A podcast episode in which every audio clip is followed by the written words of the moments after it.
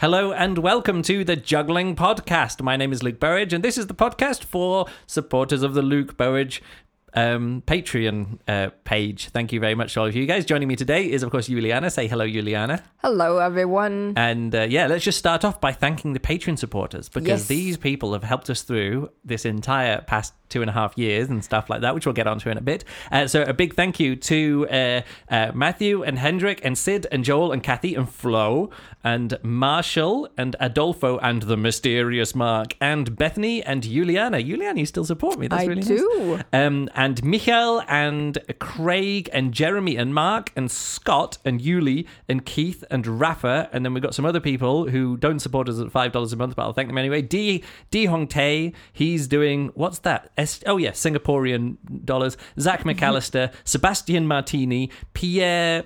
And then we're down to people who are supporting it either one dollar a month, or one euro a month, or one pound a month, or one Canadian dollar a month, or one New Zealand dollar per month. Hey, And guys, you- thank you so much. you get all a big thank you, but as a collective group, you get a big thank you. So there's what's this? Uh, 60, 62 patrons this month, wow, which is pretty that's good. nice. Uh, so thank you very much. Um, get on to what the patrons are getting this month in a bit. What are they getting? Well, they're getting videos and they're getting um, this podcast, and also they're getting the warm, fuzzy feeling of supporting the end of year finals for the Fight Night Combat. we Mm, nice. have we have now like solidified the invites for that. Um, Cool. How many people are coming? uh, uh, 14 people are coming. Wow. Uh, so Nice. far, I Yeah. mean, again, I say it's solidified. It's not finalized, but Yeah. there's now solid plans. So we've got uh, the idea was that we're going to take the top 10 on the open category. Yeah. And I was going to go for either six or eight um, for the for the women's uh, tournament. Yeah. And so that's what we've got. Um, Nice. With the idea with the women's tournament, I just want to say this is that the idea is to to encourage more women to take part in Fight Night and showcase the best women to participants. Because after like six years of these end of year finals for the Fight Night combat, Hmm. there's never been a woman participant. We've had lots of women come along to watch, to help out organize, to you know to to like take part Yeah. in in the event, Yeah. but not actually take part in the in that top ten um, of the of the uh, you know of the open field of the, oh beforehand it was just the field. you know. Okay. But how Um, about this year? This year, it turns out we have two women who have qualified in that top 10, who in an ordinary year would have got an invite anyway, That's great. if that makes sense. Yes, it does make so sense. So we have, uh, so so they can take part in both tournaments, and Mm-hmm. that is, and people say, oh, it's not going to be fair. No, this is literally what the event is for. Yeah. is to you know celebrate and to thank the people in the top ten, but also the extra event is a bonus event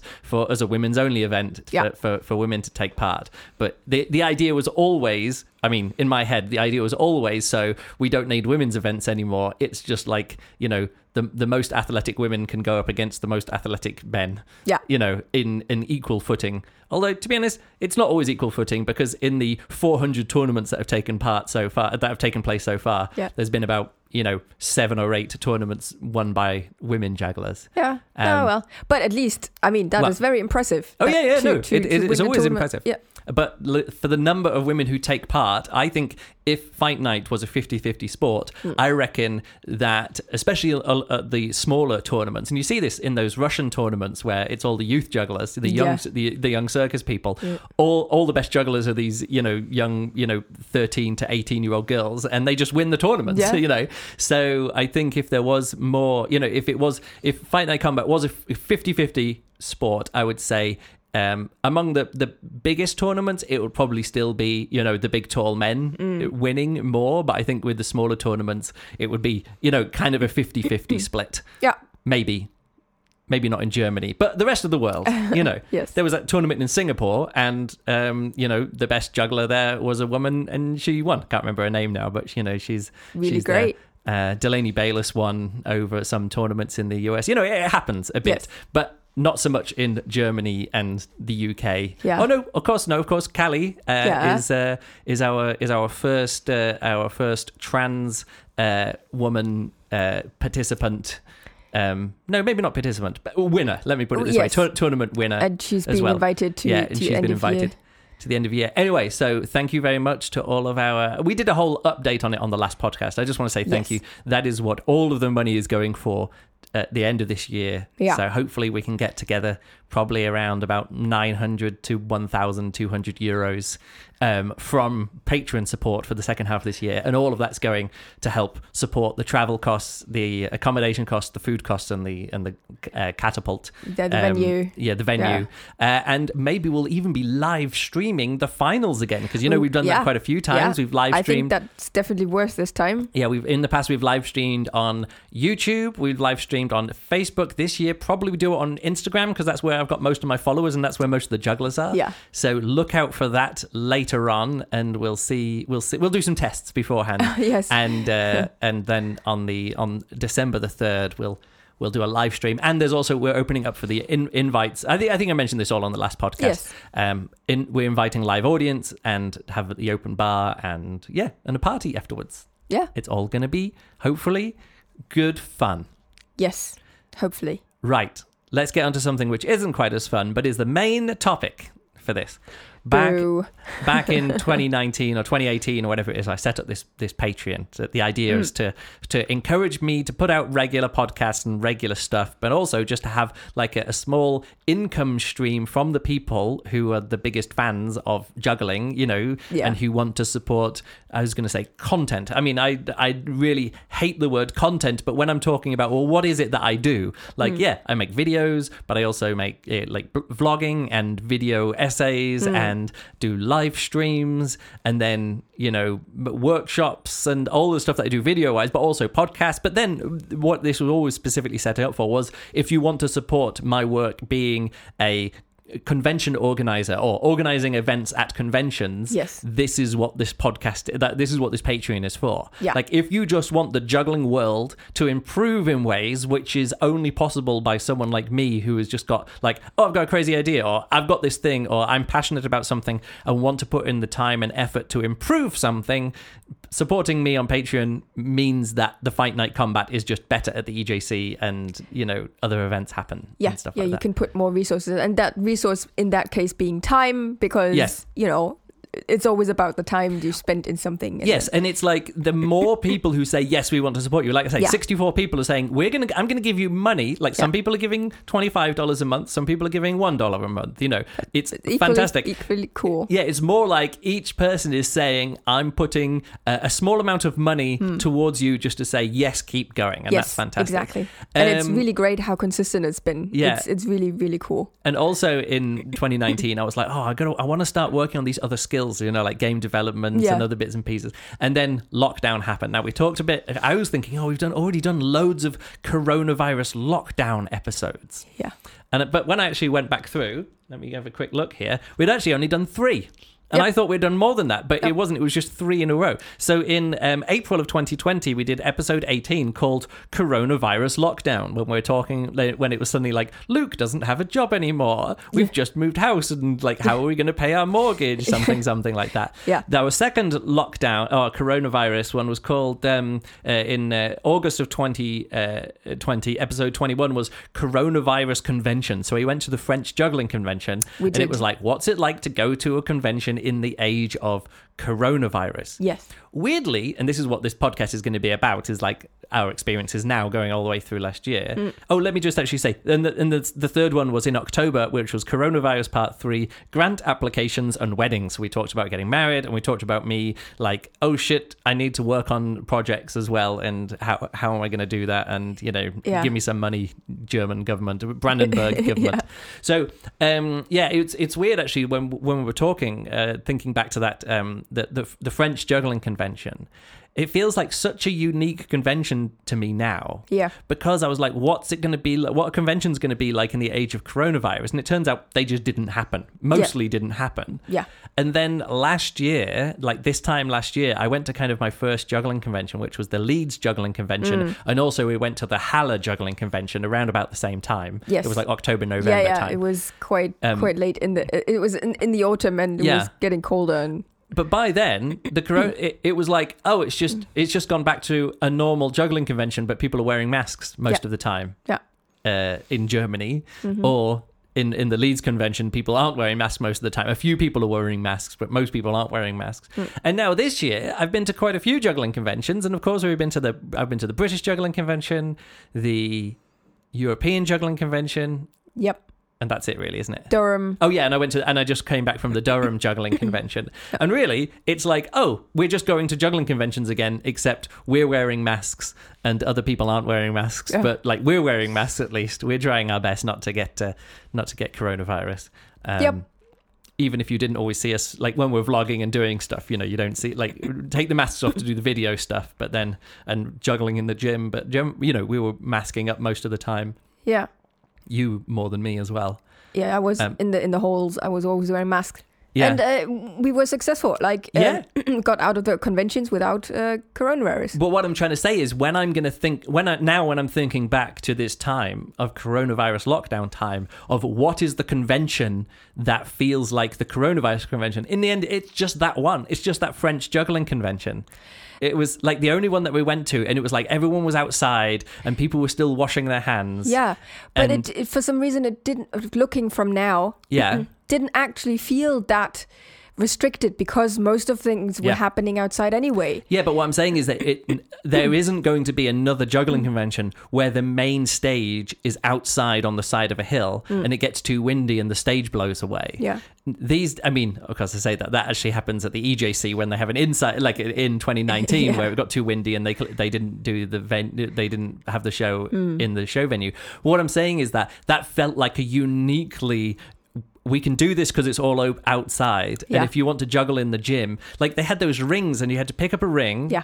And then that meant there was only so many people in the main gym and everyone in the main gym had to have a face mask on. Yes. And you had to walk in a, a correct direction to the toilets and back. Yes. And everyone had to wash their hands going in and out. So it, like, again, it felt like an outdoor festival, Yeah, but it, it very was an outdoor festival because of coronavirus lockdown measures. Not lockdown, but you know, the coronavirus measures. Yes. And none of the other conventions had that, like, oh, the venue is different because of this. Hmm. The shows are different because of this. It's like, yeah, it's a convention and some people are wearing face masks. So, uh, Yeah. yeah. It was, I don't know, I'm just saying, it, it, there's a little bit of like, at the time, I was like, is this the new normal? Like, a convention's only going to, it's like, no, they're either not going to happen at all Mm-hmm. or they're going to just happen like normal and 1% of the people there are going to wear face masks. Yeah. Yeah. Yeah. But it, it worked for us. We got all the way through. We went two and a half years with neither of us catching. Uh, neither of us I felt catching. very good about this. Yeah, like I, even a few times now, people will ask me. Once at a juggling convention, when I said, "Oh, I've not had coronavirus yet," Mm-hmm. this is you know last year, and then just on that one of the last work trips, I was like, "Oh, yeah, I've not done it," and, and someone's like, "Oh, are you one of these?" These both people say, "Are you one of those people who like genetically are just immune to it and don't No. get it?" And I was like, "No." I just haven't had a social life for two years, and I'm masking up at Yeah. all opportunities, Yeah. you know, or you know, most opportunities, and it And- feels, it, and of course, it isn't. And I just want to say that my both my brother and my sister both caught COVID. Leah's had it like six times now, or something, five, six Whoa. times, and she's got real bad long COVID. Nathan Yeah. is used to do, you know, ultra marathon running and all this other kind of activities, and he can't do any of that now because of long COVID. I know genetically my family is not, or whatever it is, you know, whatever people say, oh, can you just do it? It's like, no, No. I don't do it. And people always talk about, oh, in lockdown one and lockdown two Mm. and lockdown three, and we're like, we didn't have lockdown one, two, and three. We we never came out of the lockdown that we did, you know. Yeah. It's like I poked my head out a few times. Yeah, Uh, you more than me. yeah, and basically you were mostly lucky um, the times that you didn't wear masks that you just weren't around people who were infected or were far away and uh, far enough away from them Yeah. it's it's mostly um, conscious deci- conscious conscious decisions about Yeah. staying away from uh, big gatherings of people indoors yeah. Mostly, uh, and that's mostly it, isn't it? that's mostly it large and weirdly enough that's why i don't feel too bad at juggling conventions because you're in a big hall and there's lots of people around but you're not kind of gathered together in Mm. the same way that you are in a show where there's somebody sitting you know zero centimeters away to your left and right Yeah. like 50 centimeters behind you someone's breathing at you for what 45 minutes an hour and a half of a show you know Yeah. so those are the times when i'm like oh no definitely masking like definitely masking up in these places where people are actually close together but Yeah. as soon as I'm like outside or like spread out, like Mm. say in a juggling hall where you, uh, uh, it's not everyone's not so immediately around me. But yeah, but then when I was like organizing the fight night, of course there was a big group of people all around. When I was host like hosting lifting and running the fight night. Yeah. Yet that's the time when I'm like, oh, now's the time I catch coronavirus. Yes, that definitely. And it's like you have to kind of be. It's just not that you have to be aware. It's just something that I'm very aware of. Anytime I make a decision to not wear a mask, Yeah. I'm making a calculated risk uh, analysis of yeah. is this worth it or is this uh, could could I now could that be now the point where I get it? Yeah. And uh, well, It happened. it happened. Go on, tell us a story. But it after didn't two happen and a, a- after two and a half years of Yeah. li- not having a social life and uh, and masking up in old gra- gatherings and shoppings and you not even going shopping for two and a half years. Yes. Go on, tell us what's happened. Well, um, I I do have this part-time office job.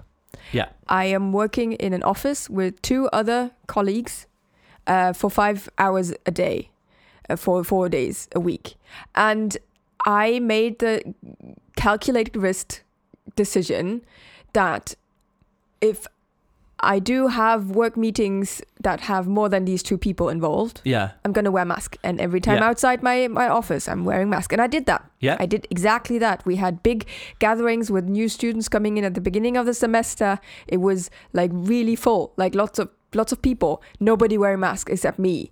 And I made the decision that if I'm I want to work for five hours in my Yeah. office, I'm just not wearing a mask when I'm with my other two colleagues But that does mean they're in your bubble. they're in my bubble. But it obviously I didn't communicate quite well enough that as soon as anybody has any sort of flu symptoms of some sorts, they stay home. Or at least tell me. well, yes, they they it, it was obvious. She my one of my colleagues she was uh, having a cough, but she had this cough uh, a few weeks before, Mm. so it felt like this was just an ongoing coughing situation. Um, but yeah, as it turns out, uh, it was already there. She already Yeah. had it. She had she she. I heard in a telephone call that she did that she also had a sore throat in the morning, but still decided to come to work. And Oh, I did so not. dumb. I did not make the decision at that point to then immediately put my mask on. and I Or say, oh, I'm working from home today. If you've got a cold, I'm working from home. yes, You know. I, I I did not have the chance to do that, and um, that was the the one time I let my guard down, and of course I got it. I got it quite like lots of virus load, as you can, uh, as people say. With the I had a PCR test, and it was a, a CT uh, amount of 19, which is quite high, Right. and um, you were shedding a lot, I was- however they say. how they Yes, say but how I did it, I then knew, okay, uh, I'm observing myself and on the Thursday evening. I immediately felt, okay, there's something going on. Yeah. So um, I then tested negative on Thursday and then in Friday morning Yeah. tested positive, like big time positive.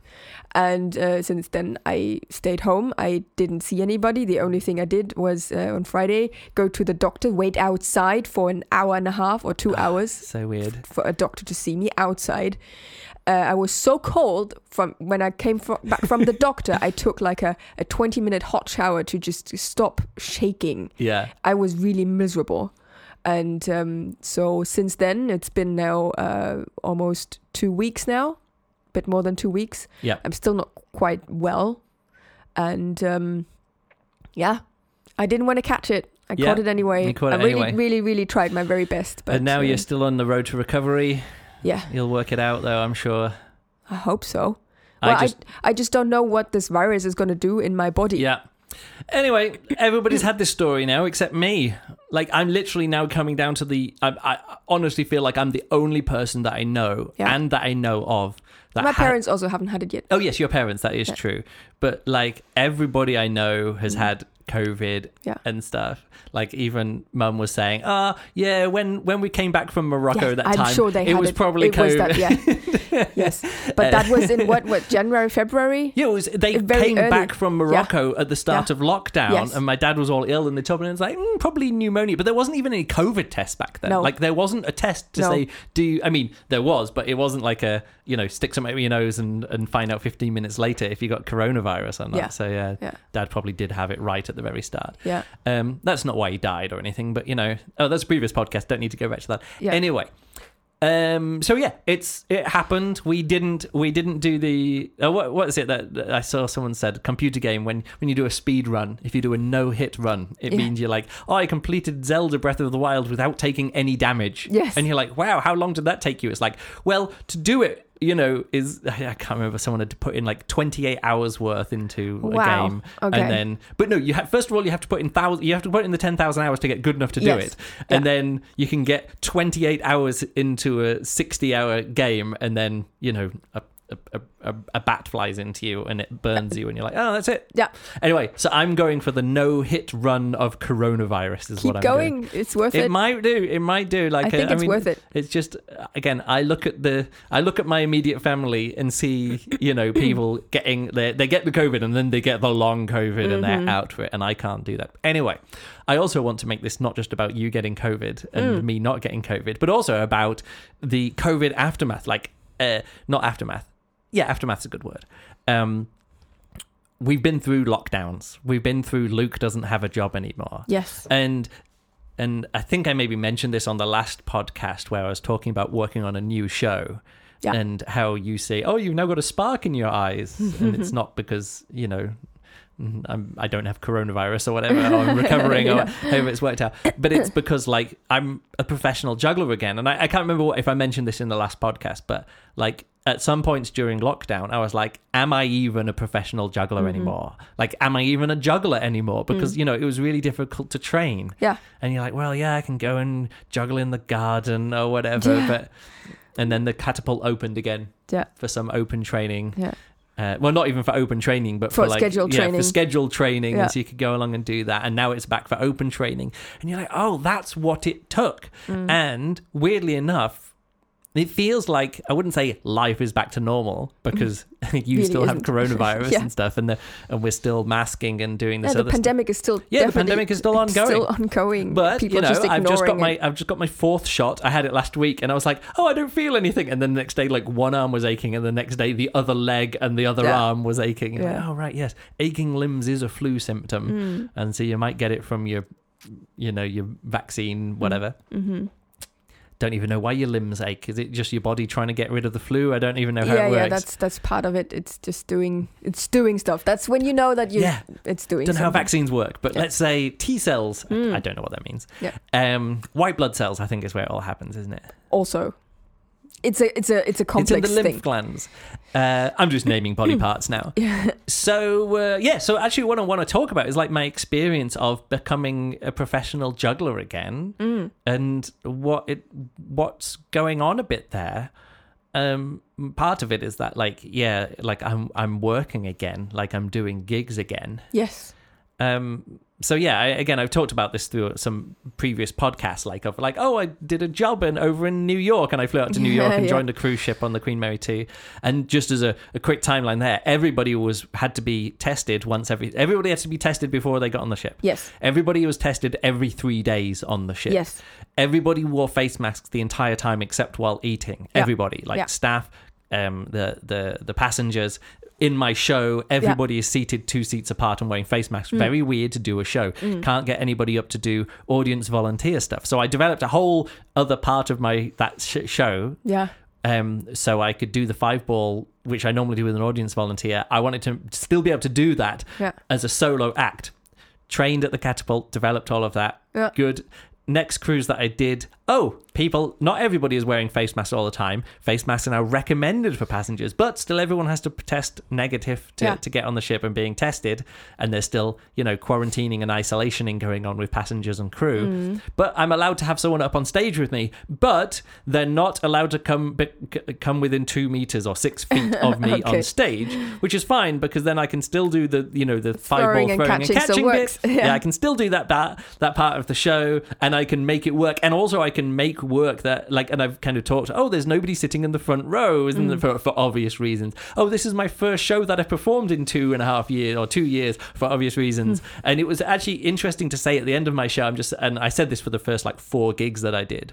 Like, oh, and this is my first time working on a cruise ship for you know two and a half years for obvious reasons. Hmm. It's been great to come back, and people are like, oh, welcome back, you know. And Yeah. I kind of got that bonus, cla- like, that bonus appreciation and bonus clapping for people going, all right, this is we've seen something special. Like, oh yeah, and it's kind of like feeding into people wanting to get back to normal. Yeah. Or like going, oh, this is great, you know, we're part of this. And actually, the cruise directors and like the, the cruises were literally thanking the guests for coming back and saying, look, like if you want cruise, you know, it's the same with everything. If you want it to exist, you've you've got to pay for it. You've got to take part in it. You Yes, know, put your money where your mouth. No, put you. Yeah, what is yeah. it? Yeah, that's Whatever the whatever the saying is, Yes. you know, if you want something to happen, you need to yeah, contribute. yeah, money talks or whatever it is. Yeah. Um, and they were thanking people, and I'm kind of thanking them as well. Like, Thank you very much for coming back. Mm-hmm. Uh, I still think I still think the cruise lines for a good time. They're still taking a loss on all these cruises, but you know, not as big of a loss as they have like just In ships. 2020. yeah, ships just parked off the coast of you know Malta or wherever Mm. they put them. You know, getting them back to wherever they're flagged. Probably not Malta.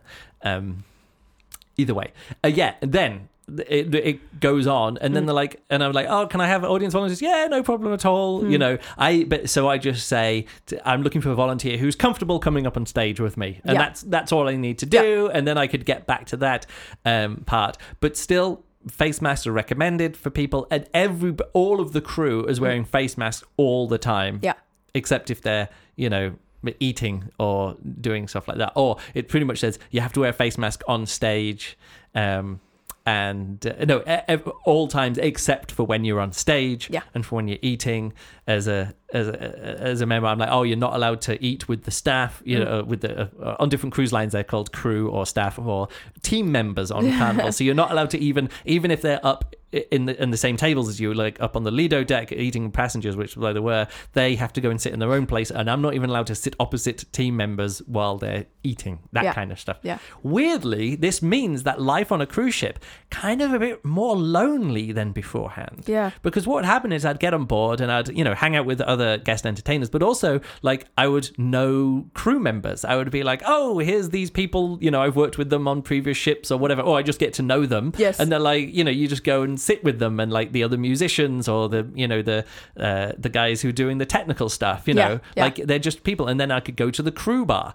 uh, or the officers bar on different ships, and and that's a great privilege of being a guest entertainer that you're kind of classed as passenger, but also you you're crew. You know, you're in the crew area. If you get the right training, you can go to the right places in the on the ship.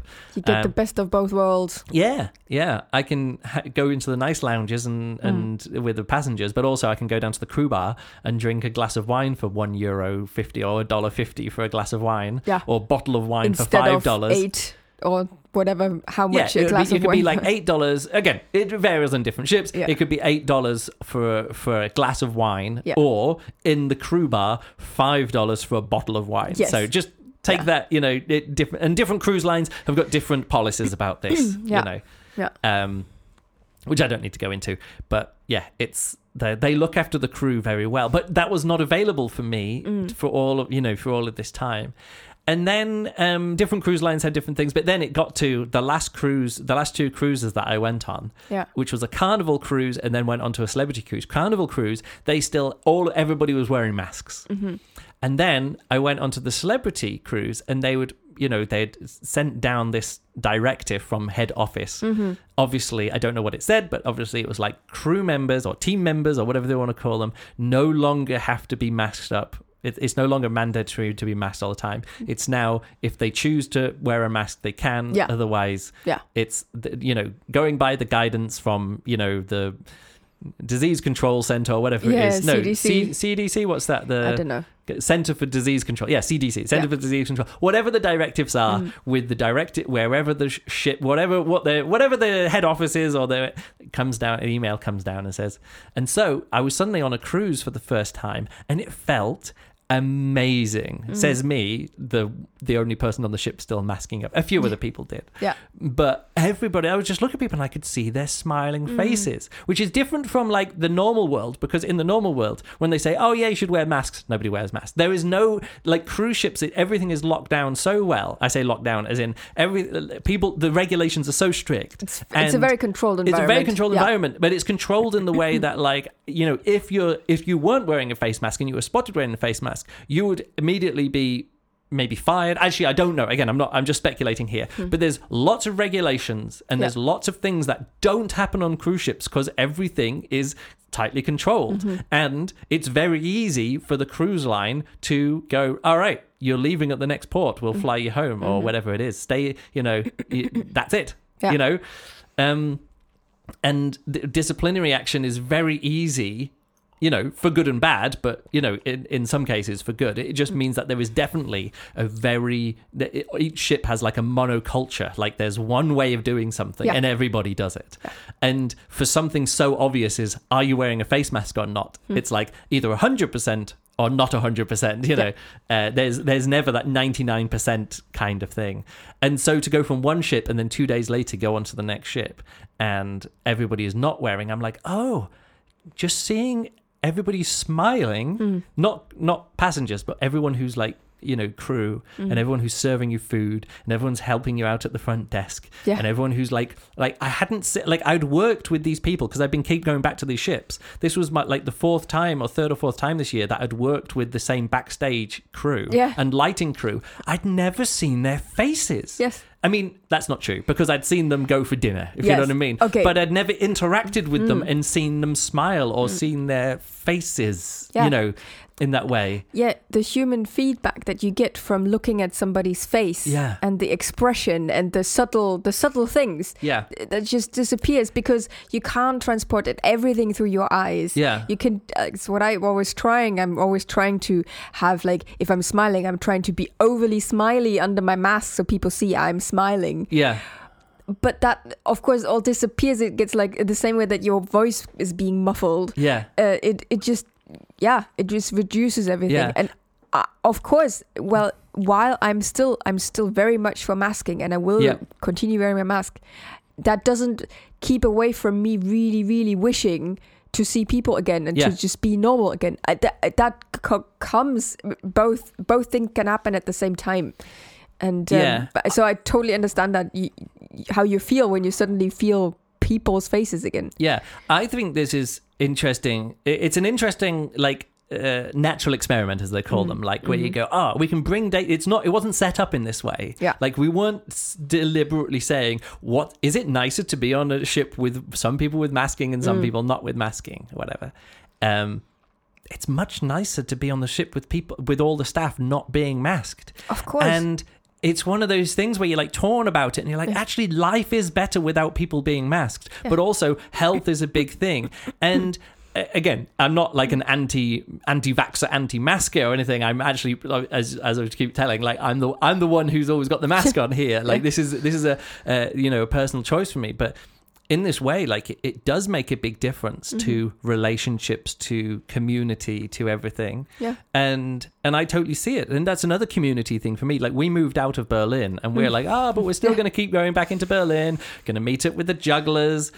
we're going to oh, Juliana's all co- coronavirus coughing there, and I'm going to st- keep going to juggling show. No, not juggling, the comedy shows, and I'm going to keep you know go keep in contact with people. and we knew it would be different, you know. Yes. Uh, and my yearly theme that was year of connection, and I know I've talked about this on the podcast before. but, you know, new listeners and year of connection. So I'm going to make sure I'm still connected to Berlin. And coronavirus lockdown happened like three weeks later, Yeah. and we're like, oh, I went into Berlin once. Yeah. To uh, to to go to see a show, to go and see a comedy show and hang out with friends. I wasn't even performing in it; just went in. I was like, "Yeah, this works." You know, it's a bit longer, but like it used to be that if I was biking somewhere or you know driving over to a show, it would be like 30, 25, 30 minutes to get to the show and back Yeah. again, and to get here, it's like forty-five minutes or Yes. 50 minutes or whatever it would be. And I was like, oh, I can make that work. you Yeah. know.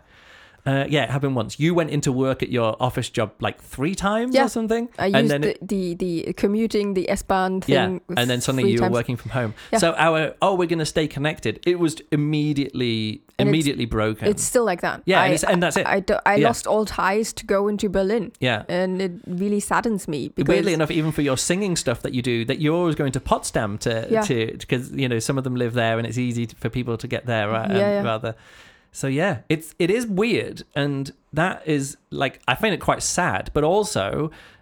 It, uh, totally understandable. Like I, it's Yeah. it's it's something that I don't regret moving to the forest in Yeah. time for lockdown because you know we got ourselves some bikes and then we you know and we're literally some, in the forest Yeah. right here. So fewer people around. yeah but we haven't. But again, I, one of the other parts of the connection was like haven't made connections to the city so much. Although that is changing now. Yeah, you know, doing the juggling course back Yeah. at, in Wildau, the juggling course, and the now the juggling meeting. Yeah. A little bit there, even though I have, you know, I haven't been going along there, doing the mountain biking stuff. Yeah. We, we know the mayor of Wildau, yeah. kind of. Um, so uh, what am I going to say? Oh, so I I want to talk a little bit about art and coronavirus. Okay. I haven't seen very much of it. You haven't. Oh, I have seen so much about it. What do you mean? Uh, so many things that like of course i'm i'm still following my Yeah. art university and there you have literally artists trying Okay. to deal with like taking Yeah. their emotions and what they experienced during the corona like to during all the pandemic and Yeah. m- making that into art Yeah, I, I what I mean is maybe in the uh, yeah small I say small, um, but maybe uh, big popular culture stuff. Like if you watch TV now, it's like cor- the coronavirus lockdown never happened. Movies, you know, Yeah. coronavirus lockdown never happened. I guess there was that. that was it the second season of the news show? What is it called? The morning show. Yeah. What's that on Apple TV? Yeah. Watched the first season, and Mm. I think the second season was like, "Hey, there's this virus in Mhm. China. Let's look into that." And I was like, mm, "Not really into it." So Yeah. I totally understand if that that was a season about it. yeah But and in documentaries you have that yeah, coming along as well Yeah, I Like, guess so. peop like any kind of artist who had anything going on Mm. there will be a, an episode about oh and then this happened Yeah. or you know I, I noticed though I read some reviews of the Muse album. M- Mhm. Muse, the band, Mhm. one of my favorite bands long term because you know I was the right age for that album to come out. Yep. th- Those early albums to come out and follow along.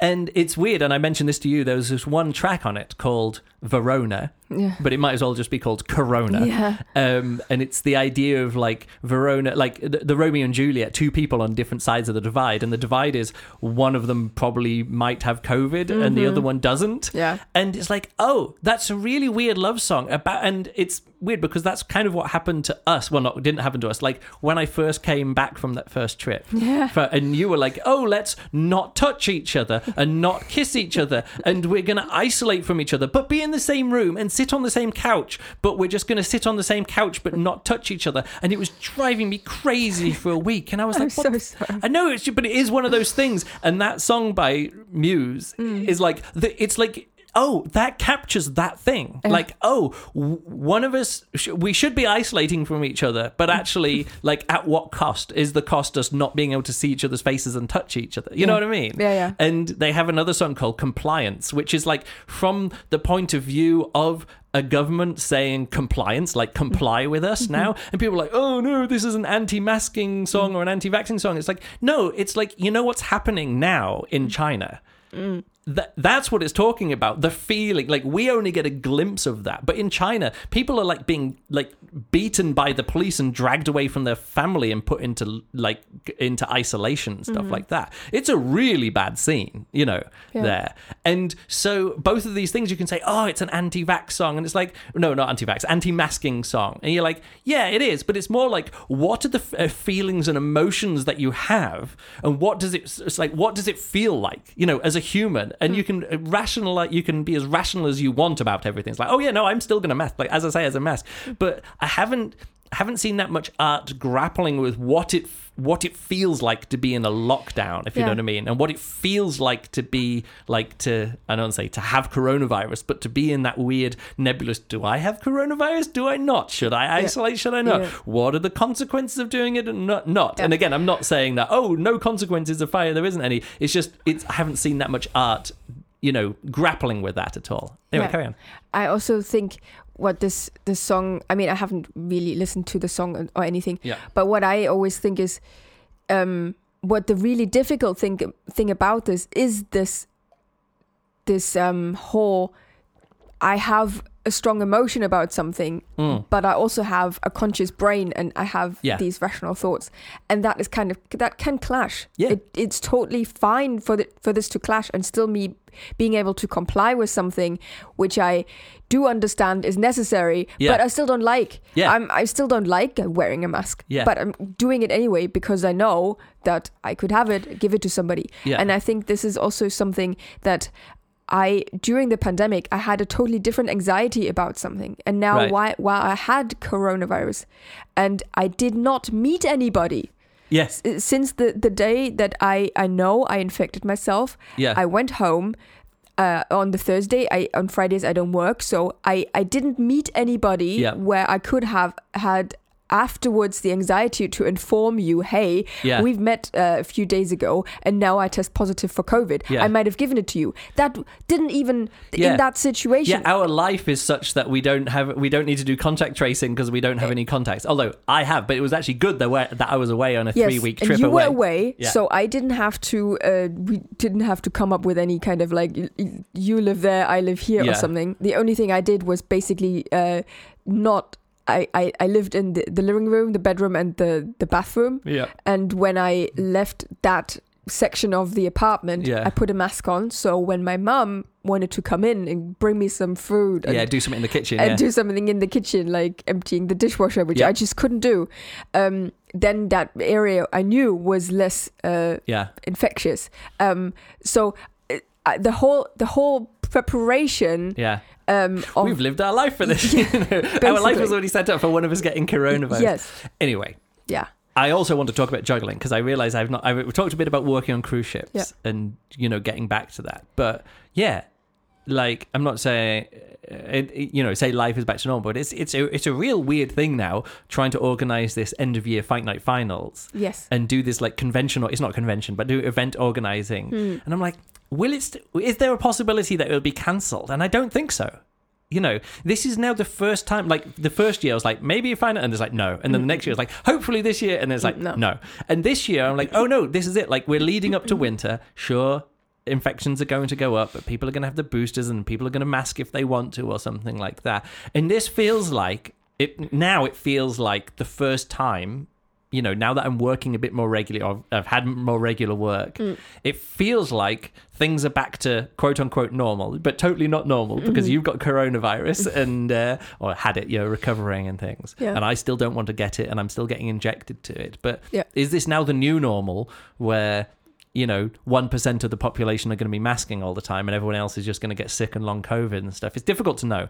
It really is. But now we were just looking at our finances for last year, this year, Mm. and next year, mostly because I really my laptop's like coming up to seven years old, and I'm like, struggling. oh, my laptop is really struggling to keep up with just you know opening tabs or something. You know, I need to I, if I did a fresh reinstall, but I've already done a fresh reinstall. You know, it's Yeah. how how much you know what can you do? And also when the new software comes out, the new Mac OS software, this computer's too old; it won't even update Yeah. to it. It comes Um, to the point where it's yeah. just Anyway, so it's all like, all right, how much money is Luke going to spend on a new laptop? Because he does it every seven years, six Yeah. every six or seven years, and it was that kind of thing. And I was like, oh, we and you were like, oh, you you can afford it now that you've had Mm-hmm. these gigs, and I've got more gigs, and I've already got like six gigs lined up for for next year, which is really handy. yeah, And absolutely. and this is kind of what I was saying at the start of the podcast, like the the the the financial support that the patron you you listeners, your patron supporters listening to us now, Yeah. the financial support that you gave us during the this lockdown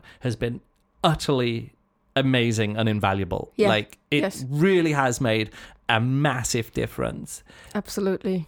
And now it's it's so great to go actually I have because what I was doing is like every month being going like oh the you know the two hundred dollars is available like take it out put it over to PayPal Yeah. transfer it from PayPal over into my account and then I'm like great and now like that's gonna pay for food this month or you know Yeah. whatever it was gonna be you know Yeah. and now I'm like oh I haven't touched it it's just accumulating and then at the end of the year like in December like when we do this And you end of year finals for something specific. I'm just going to have like this this money which is going to be there just for that, you Mm. know. And. I'm like, oh, that's the budget, you know. However much is going to be, like I said at the start, like maybe a thousand a thousand uh, euros, which is just going to be sitting there. And I'm like, oh, that's just for that. Yeah. And that's also a big weight off my mind. That it's like a very easy way to budget my ju- this juggling project, which means a lot to me and means a lot to o- lots of people, you Yes. know.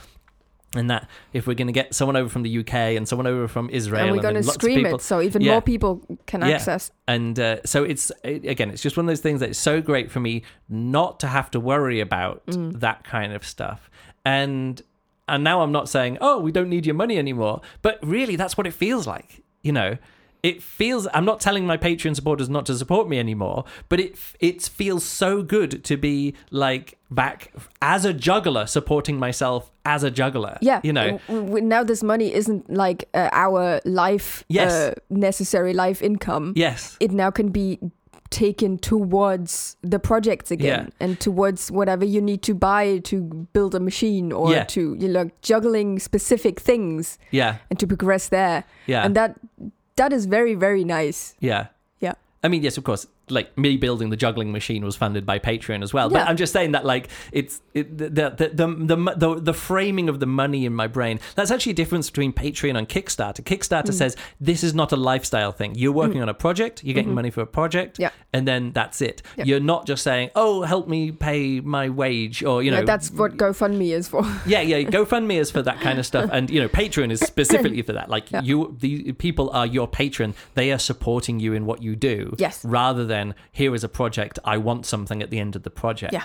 Um, yeah, and so it feels really great to get back to this point as a juggler, and it's so weirdly, it's just so artistically fulfilling. Yeah.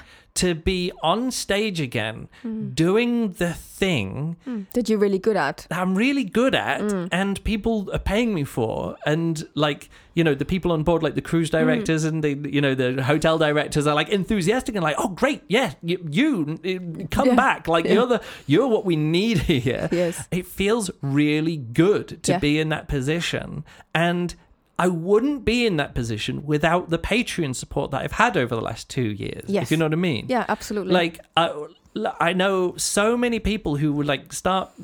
You know, I say no.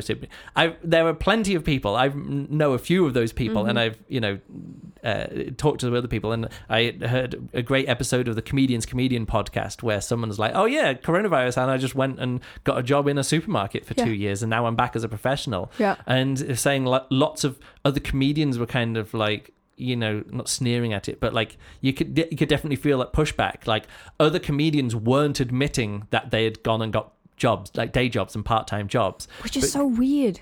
I know, but there's this thing that, like, if if you're not a full time comedian, like, you're like a lesser comedian. Yeah. Oh, which that's is the same in, in, in uh, music and Yeah, yeah, art. yeah. Like, Yeah. you only really, really you're the- only serious, yeah. if, if- you're fully committed, hundred percent. Yeah, which is which is weird because like uh, that's totally different with the comedian scene in Berlin because there was no money in comedians. So everybody Yeah. had to do everybody had to have other jobs and do other stuff, and then comedy on top of that. And there was only you know of the 30 40 this was you know 5 years ago when I was more into the comedy scene and Yeah. doing this when I was and I was one of those 30 or 40 like hardcore people Yeah. maybe four of them Yeah. were actually professional comedians and doing that like you know as their it was their main jo- it was their main Yes, thing and they were actually also writing for other shows or Yeah, for yeah, for th- something specifically in that respect. Yeah, and everybody else, and and to be honest, some of them weren't even the best comedians. I mean, generally, yes, you have to be very good, but other people were like funnier, but they would just be like, "Oh yeah, I got a day job," and other people were, you know,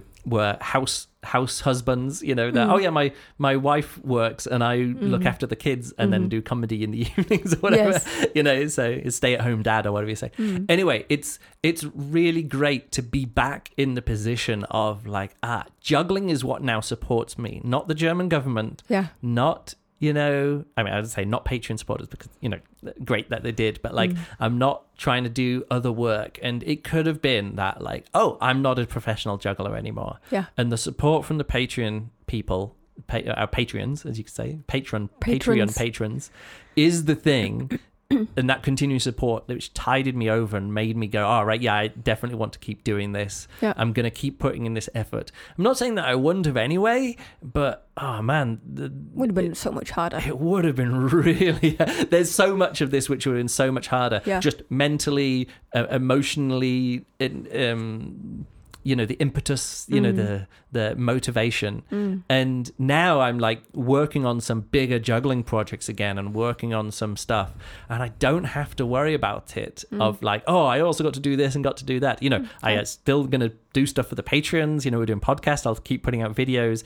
But it isn't like this, I don't know. It, it, I mean, it's necessary. I still want to do it, but I've also got to go right. Where is the energy going? Is the energy where is the energy going? And uh, uh, weirdly enough, at the moment, the energy has to go into Luke working on his show and being a professional performer because that's Yep. the thing Yep. that needs to happen. And so much has changed about my show, Mm-hmm. like my theatre show that I do on cruise ships. Um, it, it from the outside, anybody looking at it would be like, "Oh, this is the same show," and I'm like, "Ah." It has developed so much like Yeah. how what i'm working on like the kind of thing that i'm doing just very small things and i'm just a few off the, off the top of my head examples now in my normally what i do is i have a video piece in my show Yes. where three ball and video you mm. know the piece Yeah. And there's a screen there. What I would always do is like, okay, the curtains are closed. At this time, I say, well, let's bring out the screen, and someone backstage is like pulling on a cable, and they're opening the. Or someone's pressing a button. The cables are open. I do the thing in front of the screen, and then the screen then it closes, or you know, It goes up and uh, down. Yeah, or maybe the screen comes down, and I do the show, I do the video piece, and then the screen goes back up again. And now I'm just like, no, I'll just perform in front of the screen, you know. And weirdly enough, me just get me being lazy about it and going, I just don't want to deal with the screen coming up and mm. down, frees me up. Like it, it's so freeing that I don't have to do that. It's like one less technical thing or two less technical things. Mm. But it now means the person backstage, like the tech crew backstage, literally have no jobs. Mm. And if something happens, they're not waiting there and it- they don't need to do anything. It's less stressful for them. Yeah. The lighting is better. It turns out when you've got this really white thing with light shining on it behind you, Yeah. it reflects so much more light out. It's easier to juggle. The uh-huh. light is coming from behind, like the, the fill light, Yeah. you know, coming It's from like behind. A, a massive lampshade kind of. yeah, it's this lampshade kind of thing. So instead of all the lights being. But no, the juggling of instead of all the stuff being like uh, the juggling stuff being between my eyes and the lights, which is how it normally would be. Sudden, and there was some, I'd have like, oh, and these lights have to shine up from the back of the stage, like Yeah. cr- crossing in front. Ah, it's just all the juggling's easier in my show now, and I wouldn't say I'm dropping less, but like you know, for the amount of training that I'm doing, uh, is like the shows are stuff. Another thing is this audience volunteer piece. I would always like uh, pick someone out from the audience. I'd always want a woman because later on in the show I do a bowler thing, mm-hmm. and there I get the the men to come out, and it's fun to have the interplay. And now I'm just going, who wants to be a volunteer? Yeah. And if a, a, a woman puts her hand up, great. If a, and then now a man, an old man puts their hand up is a different energy, and then a young man putting their hand up is a different mm. energy. And mm. I've always had this anxiety of me not wanting to seem like an old guy on stage or even a middle-aged juggler, even though I mm. have to admit to myself like I'm, I'm You might be that I'm, now. I'm coming up to being a middle-aged juggler. That's what uh, the last podcast was talking about. Mm-hmm. But the the energy dynamic on stage is different now that I'm just being freer with it. Yeah. Like I'm not trying to pick someone. I'm not asking someone to come on stage. I'm like, who wants to come on stage? And I never like to do that because I didn't really um like I, the energy. I was never maybe not comfortable with someone who was confident enough to volunteer to go on stage mm-hmm. or who would be happy. But now I'm just like, no, I'm good enough at this, Yeah. and it's brought a new energy to that part of the show Yeah. because now I'm getting someone on stage who could be like a confident guy who's actually kind of like athletic, Yeah. and now I've got to make the show funny About in, in a different way. And of course, there's a bit where they put the ball. Someone puts a ball back between my legs, Yeah. and That's gonna be funny in any case. it's funnier with an old. It like it, it- there's, there's like a ranking of how. Well, I say ranking. There's different ways it's funny. Yeah. An old man trying to put a ball between my legs is different from a young man doing it, Yeah. which is different from an older woman or middle-aged woman Yeah. who's different from a younger woman who's doing it. Mm. And uh, you know, and and it's it's actually quite fun to play around with those dynamics on stage. Again, Yeah. people from the outside don't notice. Although there has been one guy who came to see both of my shows. Yeah. Um, he's he was a he's a boyfriend and or fiance and then husband of one of the Mhm. singers who I uh, Yeah. who was on board with me. And he's like, "Oh, I came to see your show a second time Mhm. because we had other people and I came to see it." And he had a, he, he says, "Oh, it's it's so interesting to see what stays the same and Yes. what changes." Absolutely. I mean, I have show. done that too. And it, but by then it was the old show, and you didn't change the person. And Yeah. it was, of course, different people, Yeah, but the idea was vibe just, was the same. Yeah, the vibe was the same. And I think it's maybe uh, to to to get away from this. Okay, I want this particular thing very much Yeah.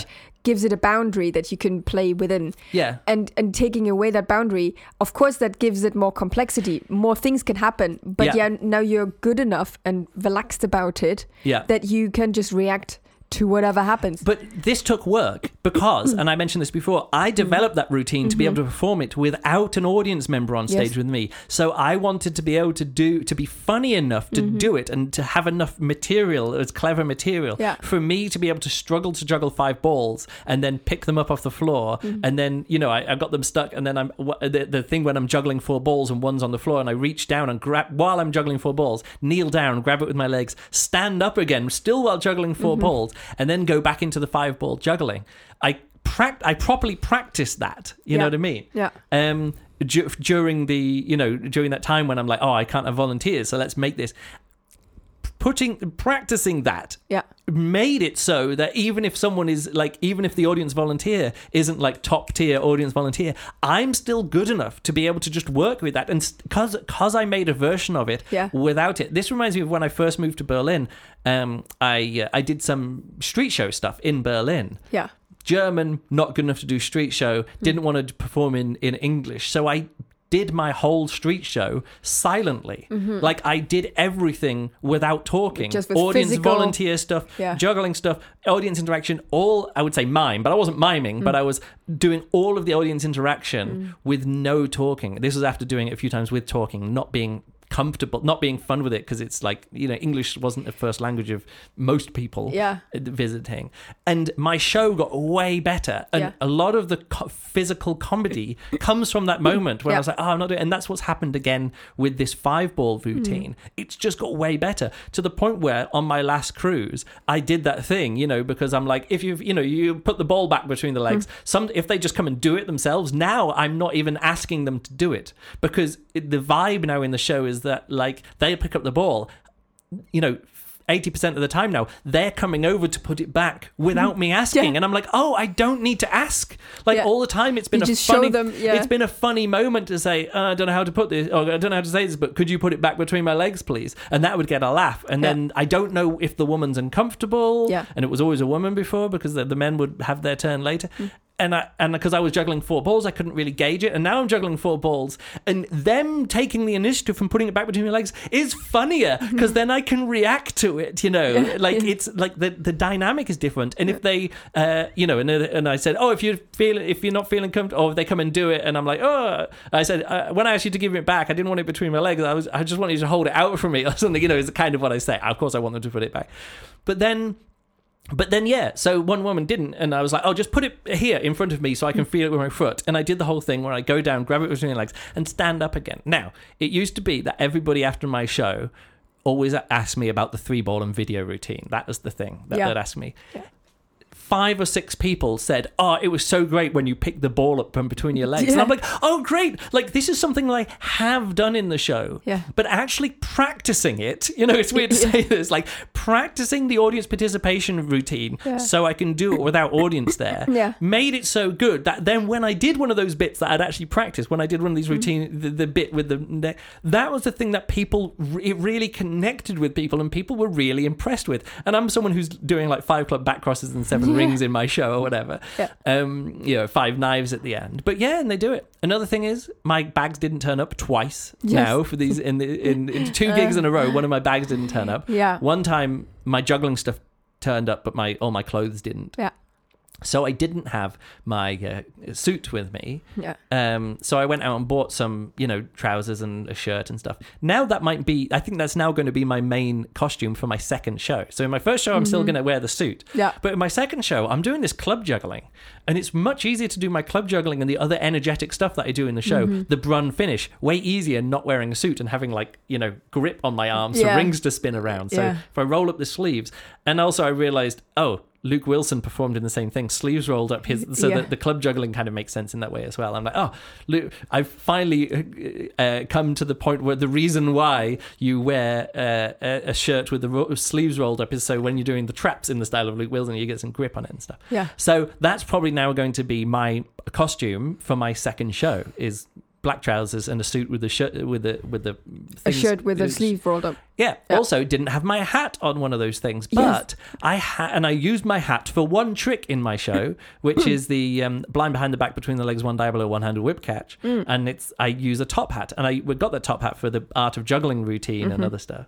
I use it, Mm-hmm. It for one good. trick. I It's use it for. Mm-hmm. one trick. It looks fantastic. It's in my promo shot.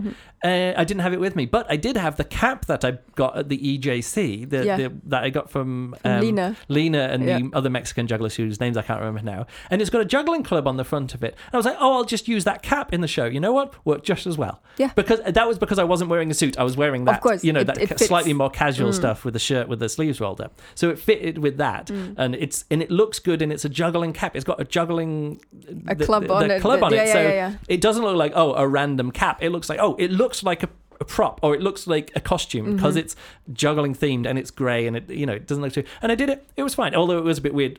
It, it, it worked slightly differently, but generally it worked okay. I'm thinking, ah, maybe I don't have to take a top hat with me Mm-hmm. for the entire. I'm still going to, but it's developing in in that way. Yeah. Uh, same thing with the uh, with the roller bowler. I haven't used it. Yeah. I, I took it with me in all these gigs at the start of the year and wasn't using it in my second show. First of all, because I wasn't allowed audience volunteers and then not volunteers close enough. Mm-hmm. And then I was like, I don't need the roller bowler in the show because I'm always now finishing off with the, the three, four, five knife juggling. The five knife juggling, five knives juggling finale is so easy. Well, not easy. It's such an easy win Yeah. for the for the for the skill and the storyline of the show that I want. Yeah. And I'm thinking, well, if I do my second show now, I can just finish with the ping pong routine because that's always a fun, you know, the, the fun end to the show. Yes. Where like the shape of the show makes sense to finish with that. Absolutely. Um, the build up and then the non four. Uh, I do the three ping pong balls and Yeah. then not the four. I knock them Yeah, into the it's really audience. great. And it's a fun moment and it's sort of like a, oh, oh like this. And it's a little bit of a point, but it's like an interesting emotion to leave people with. And I Mm. did that now. And I'm like, oh, I can just do that. Like, what's easier to take with me? A ping pong, you know, 10 ping pong balls that I knock out and into the even if you don't take it with you, you can literally find out Yeah, on the show. and, I've ne- and I have done that now twice Exactly. when I needed Yeah. them. And I'm like, oh, can I have some ping pong balls? So I'm like, oh, I'm not gonna. Maybe I'm not gonna take the roller bowler. And now I'm like, if I don't take the roller bowler, why does my case have to be big enough for me to stand on my case? Yeah. You know, I still think it looks good enough that I want it on stage. I think it's really, it's it's handy to have something that size and shape. Yes. But I did the show just with my suit, with my you know travel Oh, suitcase on stage. Yeah. Uh, and I'm like, hey, my bag didn't turn up. So here's my suitcase. You know, and I made it made Yeah. a part of it. Yeah. Something out the show. So Yeah. basically, what it comes down to, and that we can see so in so many times in so many ways, restrictions Mm. can make art better because once you and, and and some restrictions can be forced from the outside Yes. and some restrictions can be something that you put on yourself Yes. and it's kind of shaping it like it's like kind of like how you have a, a, stone and then you you you sh- shave off stuff Yeah. and then the end you, you come up with you have a, a jewel Yeah, in the your, nugget, as you could nug- say. yeah and and that's basically what's happening you're simplifying stuff and you're working around with restrictions and even finding restrictions in your head or in your show Yeah. that you didn't even see you could take off and still have the same result or a de- better result Yeah. even. So I think the, for me, the coronavirus aftermath is, if you want to Yeah. say it now, is me rethinking my show, Mm. my main show, not even my second show, the, the second show that I'm wanting to write or I'm in the process of writing. Mm. Me rethinking that makes it better, makes me flo- more flexible, makes it less stressful for me to be on stage. Mm. The new rings that I've got, these cathedral juggling rings, take less effort to juggle. Yeah. I mean, I can't do the pancakes that I want to do on stage now because pancakes they don't work as well with the you know the thick rings. You can flip them in a way. Yes, Uh, they behave different. so yeah. five ring pancakes just not going in the show anymore. Got to concentrate more with the four ring, but otherwise everything's easier to juggle. Hmm. And the, the the plastic is anyway. It's so you know I, I've done this whole thing where I was complaining about the different rings and Mm-hmm. stuff, but like uh, yeah, like I've just changed stuff in my show. Um, also, there's this thing what I used to do where uh, it is a stupid street show line, which I probably didn't come up with. I don't know where I saw it, but at one point I say, "Oh, if you feel it, if you want to show any appreciation, this is a ring routine. Show any appreciation, please feel free to show your appreciation with claps and cheers and standing ovations and not walking out at the back." And I point to the back if, if someone's walking out.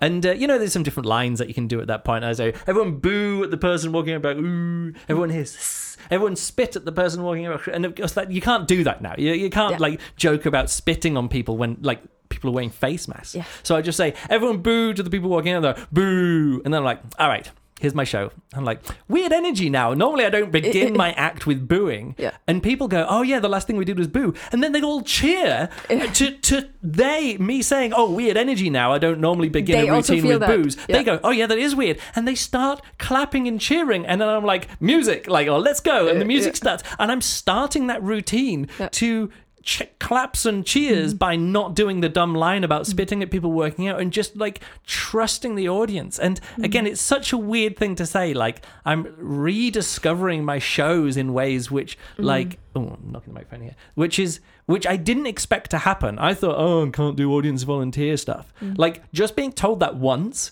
was enough to, com- like, me to actually put work into that and go, oh no, I, I can be influencing this more than just having someone up on stage who's slightly incompetent and working with them. And, you know, I've worked out Mm. Well, how uh, to make someone throw a ball and it hit me in the face. You know, and also no, for no reason they are incompetent. They're just not. They, Yeah. They're just a normal person Yeah. with no experience. But now I can get someone up on stage who is competent Yes. and be like more entertaining. Yeah. And for the comedy to be not about how uncomfortable it is for someone to put a ball back between my legs, but for it to work at everybody's comfort level and still be fun and entertaining and actually the thing that people remember from Mm. the show and want to talk to me, talk to me about it. Anyway, it's like from top to bottom. Like the diabolo routine might change with the, you know, if I'm going to use a different hat or Mm-hmm. how that's set. The three ball routine isn't changing. That's the same as normal. Uh, but, Uh, you know, but you still have the the, the screen. yeah, yeah, the screen. time. yeah, the, So not having the screen coming down. Yeah. The five ball is changing. The ring is is just because I went on the journey to get new rings, which Yeah. wasn't so much about lockdown, but it's just a journey that I've been on with this new Gatto trick. Yeah. And then you know the finale is you know the the, the audience participation has changed. The finale not really changed, but like um I have swapped some stuff around there.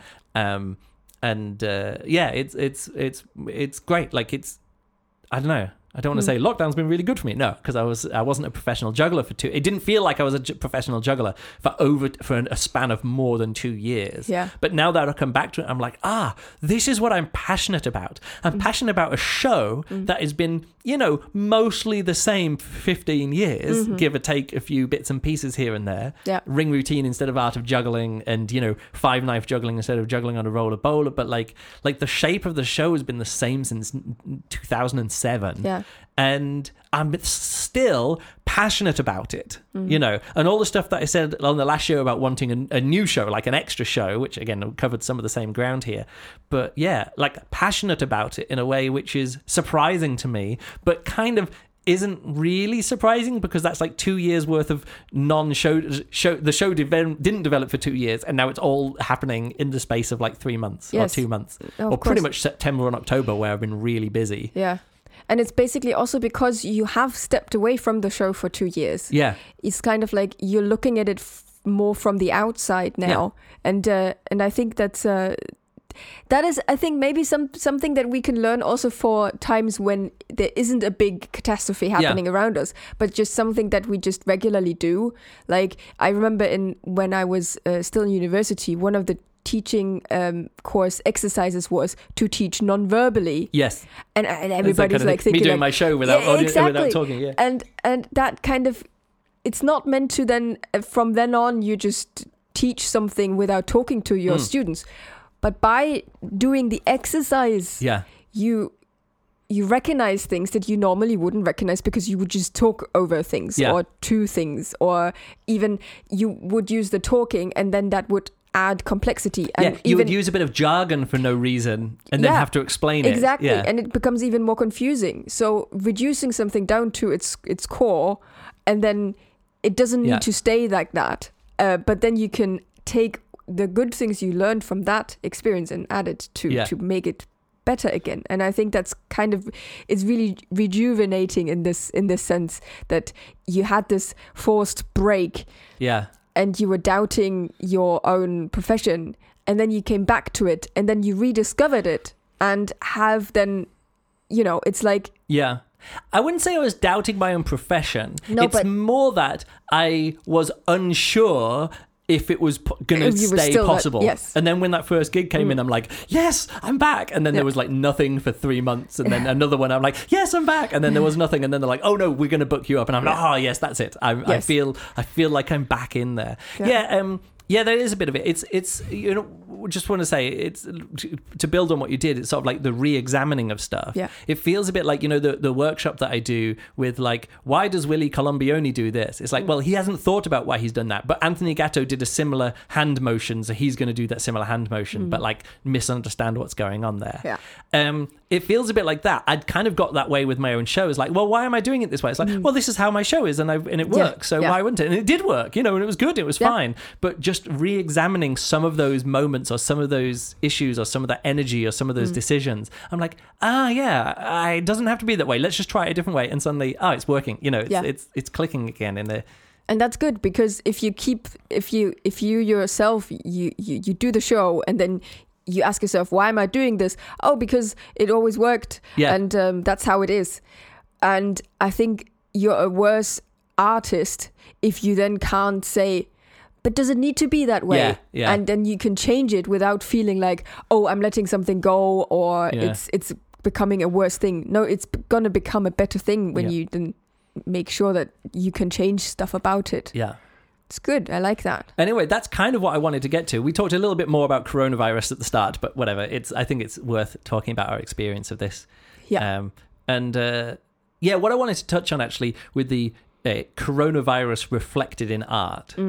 For me, this isn't coronavirus being reflected in my art, but it is a change of m- my show and my feeling about my show because of the lockdown and because of all of that Yeah. and um, yeah, just from a writing point of view, I I'd realized that this second show that I'm talking about Mm-hmm. hadn't mentioned it at all. You know, like in my, in my writing of my second show, you know that I mentioned on the previous podcast. Where Yeah. I'm like, oh, you know, all these different ways in that we're discussing, like, oh, uh, can I be one of the greats? No, Yeah. but I can do some of the tricks that the greats did. Yeah. You know, or um, Roger Federer retired, and you know how many Grand Slams did he? When I turned professional as a professional juggler, how many Grand Slams had Roger Federer won? Oh, he'd won one Grand Slam, and when and when he retires, you know, or whatever it is now, and now he's won twenty Grand Slam, you know, uh, nineteen. Actually, I don't know how many he's won. Um, but they're all very many Grand Slams, and, Yeah. and it's always the thing like, oh yeah, no matter how much I feel like I've achieved in life, Roger Federer has always been a year younger than me. Mm. You know, I, I had all these different framings for it. Mm. And I realized that all of my writing that I've done on this and all of these ideas of like what to talk about, mm. I realized hadn't mentioned coronavirus at all. And and I think what I've talked about now might be another way into it, or a, an extra an extra thing. You mm. know, maybe a chapter in the show mm. as like you know the if if the working title or the, the framing is Luke is a middle aged juggler now. Like this period, this two year period where I I wasn't a professional juggler anymore Yeah. maybe I just need to talk. Maybe I need to focus on. Maybe I need to make part of the show about that. Okay. You know, like that a midlife crisis comes along during a crisis. Mm. You know, what's your midlife crisis? Is it like some people, their midlife crisis is like, you know, buying a car Mm. or taking up sailing or whatever. Mm-hmm. And for me, it might be going in the shed and, and spending a thousand, two thousand euros on a magnet machine. Mm. You know, is that an angle into that kind of thing? Could I mean, be. it isn't because I've been doing this. Like one day we'll do the show about my rotating room show. uh, did you read that email that that I sent the uh, the Ironic Sans email list thing about it? Anyway, don't worry, don't worry about it. Um, Oh yeah, yeah, yeah. By um, Yeah. if, what's his name? David, David Fre- Freeman. yeah, David Freeman, Freeman, Friedman. Freeds, yeah. Either way. Anyway, I, I'm just going to say, like, there, he's Yeah. like, hey, did anything happen about that rotating room show, you know, which I was working on in like 2009, 2010. I was like, mm, no, again, logistically didn't work out and Yeah. creatively wasn't fulfilling good- after good loads of other people did rotating room Yeah. shows and art and movies and things. Either way, um, I'm just saying that, like, all of this stuff was in my show. Why isn't there something about coronavirus lockdown in there?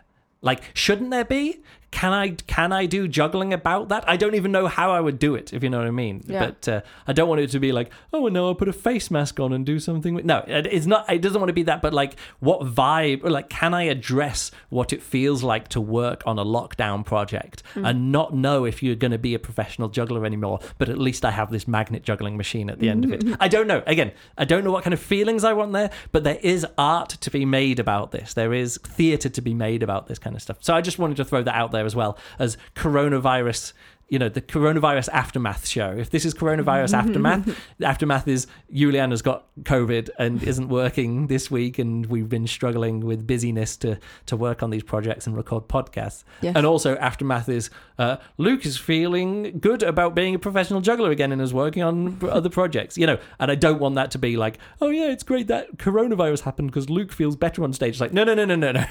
I, I wish I wasn't wearing face masks, and I wish I'd have been working this entire time and traveling this entire time, and life would have been carried on like normal, and we had that connection with Berlin, and we were seeing Yeah. friends this entire time. But uh, you know, silver linings, Mm. a. Mm. So that's it. That's what I wanted to talk about. Do you have anything else to say about coronavirus? Because I'm not sure how many more coronavirus podcasts we've got on this. I think that's it comes it kind of came full circle with Yeah. just me just getting it. Yeah, And I really don't want to say I really don't want everybody to think like this this framing that is out there everybody has to get it once. No. No, really.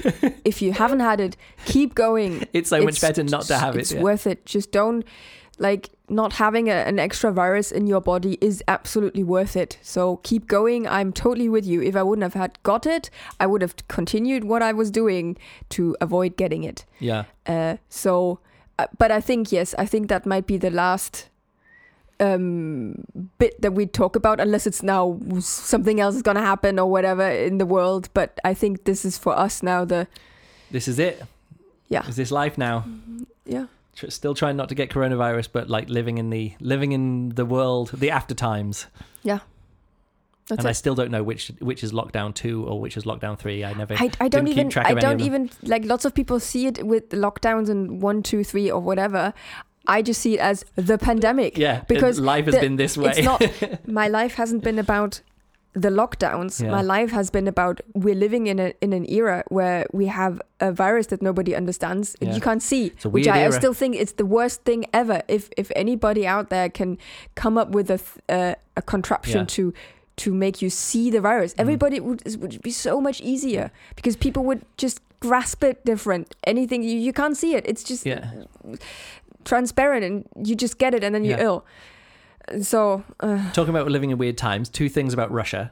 Someone sent me a message saying, "Oh, at the end of this statement about, or this this you know this post about being inviting people to the you know end of year finals fight Mm. night stuff." mm, I just said at the end, um, you know, like it's for European jugglers, you know, it's whatever. mhm. Uh, and then I said, uh, this year Russian jugglers aren't invite aren't being invited to aren't you know I'm not sending invites to Russian jugglers for the end of Mhm. year finals. Yeah. And one person, uh, very very respectfully, very thing said, oh, can you just explain your reasoning behind this? And I was like, ah, I just can't be bothered to talk about it. This is the easy way out. Like Mhm. I can't, uh, I don't have the stress to put up with inviting a Russian and then backlash against that, and then Yeah. backlash against that, and backlash against that, and then you know how many backlashes I'm not even sure be? they would get visas now. No, no, and that's the thing. I can't be bothered with the travel, can't be bothered with Yeah. visas. Like, not even going to go. Easier just to say. It's just the easiest thing to say is like, mm, not inviting Russians and don't want to talk about it, or no, not even going to make a public statement about it, except that. Mm-hmm. So it's more to do like if you go over and look at the rankings at the moment, you'll Mm. see that there's some people not from Europe who Yeah. are ranked in the top ten. Don't like I'm not inviting the Australians, but also there's some Russians who would easily make it to the, especially into the into the women's tournament Yeah. and also in the in the open tournament.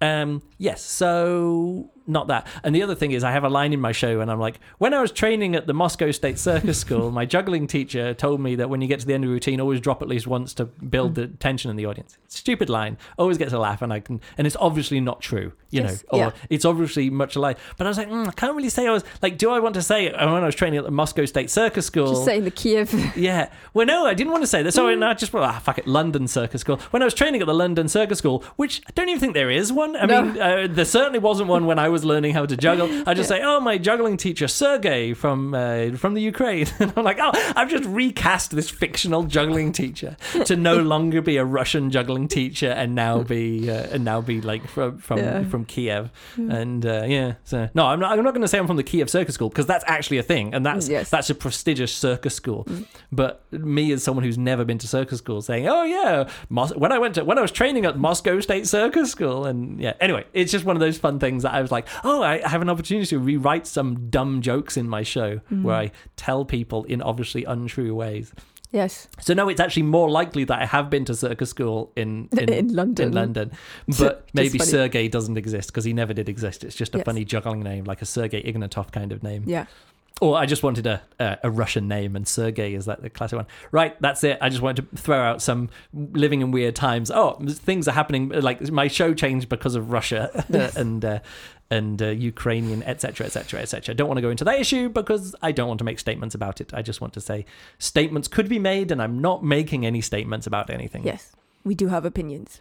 No, don't even want to say I have opinions because then people ask my opinions. Literally, that's what happened. I said Russians aren't invited, and someone's like, "Could you elaborate why?" And I'm like, "I will to you in a private email and to my Patreon supporters, but Yeah. I'm not making any statements about literally anything. Just No. can't be bothered. No. Even if I, I think it's the right thing, and everyone who disagrees with me, I think they're wrong. I just can't be bothered to make to do any.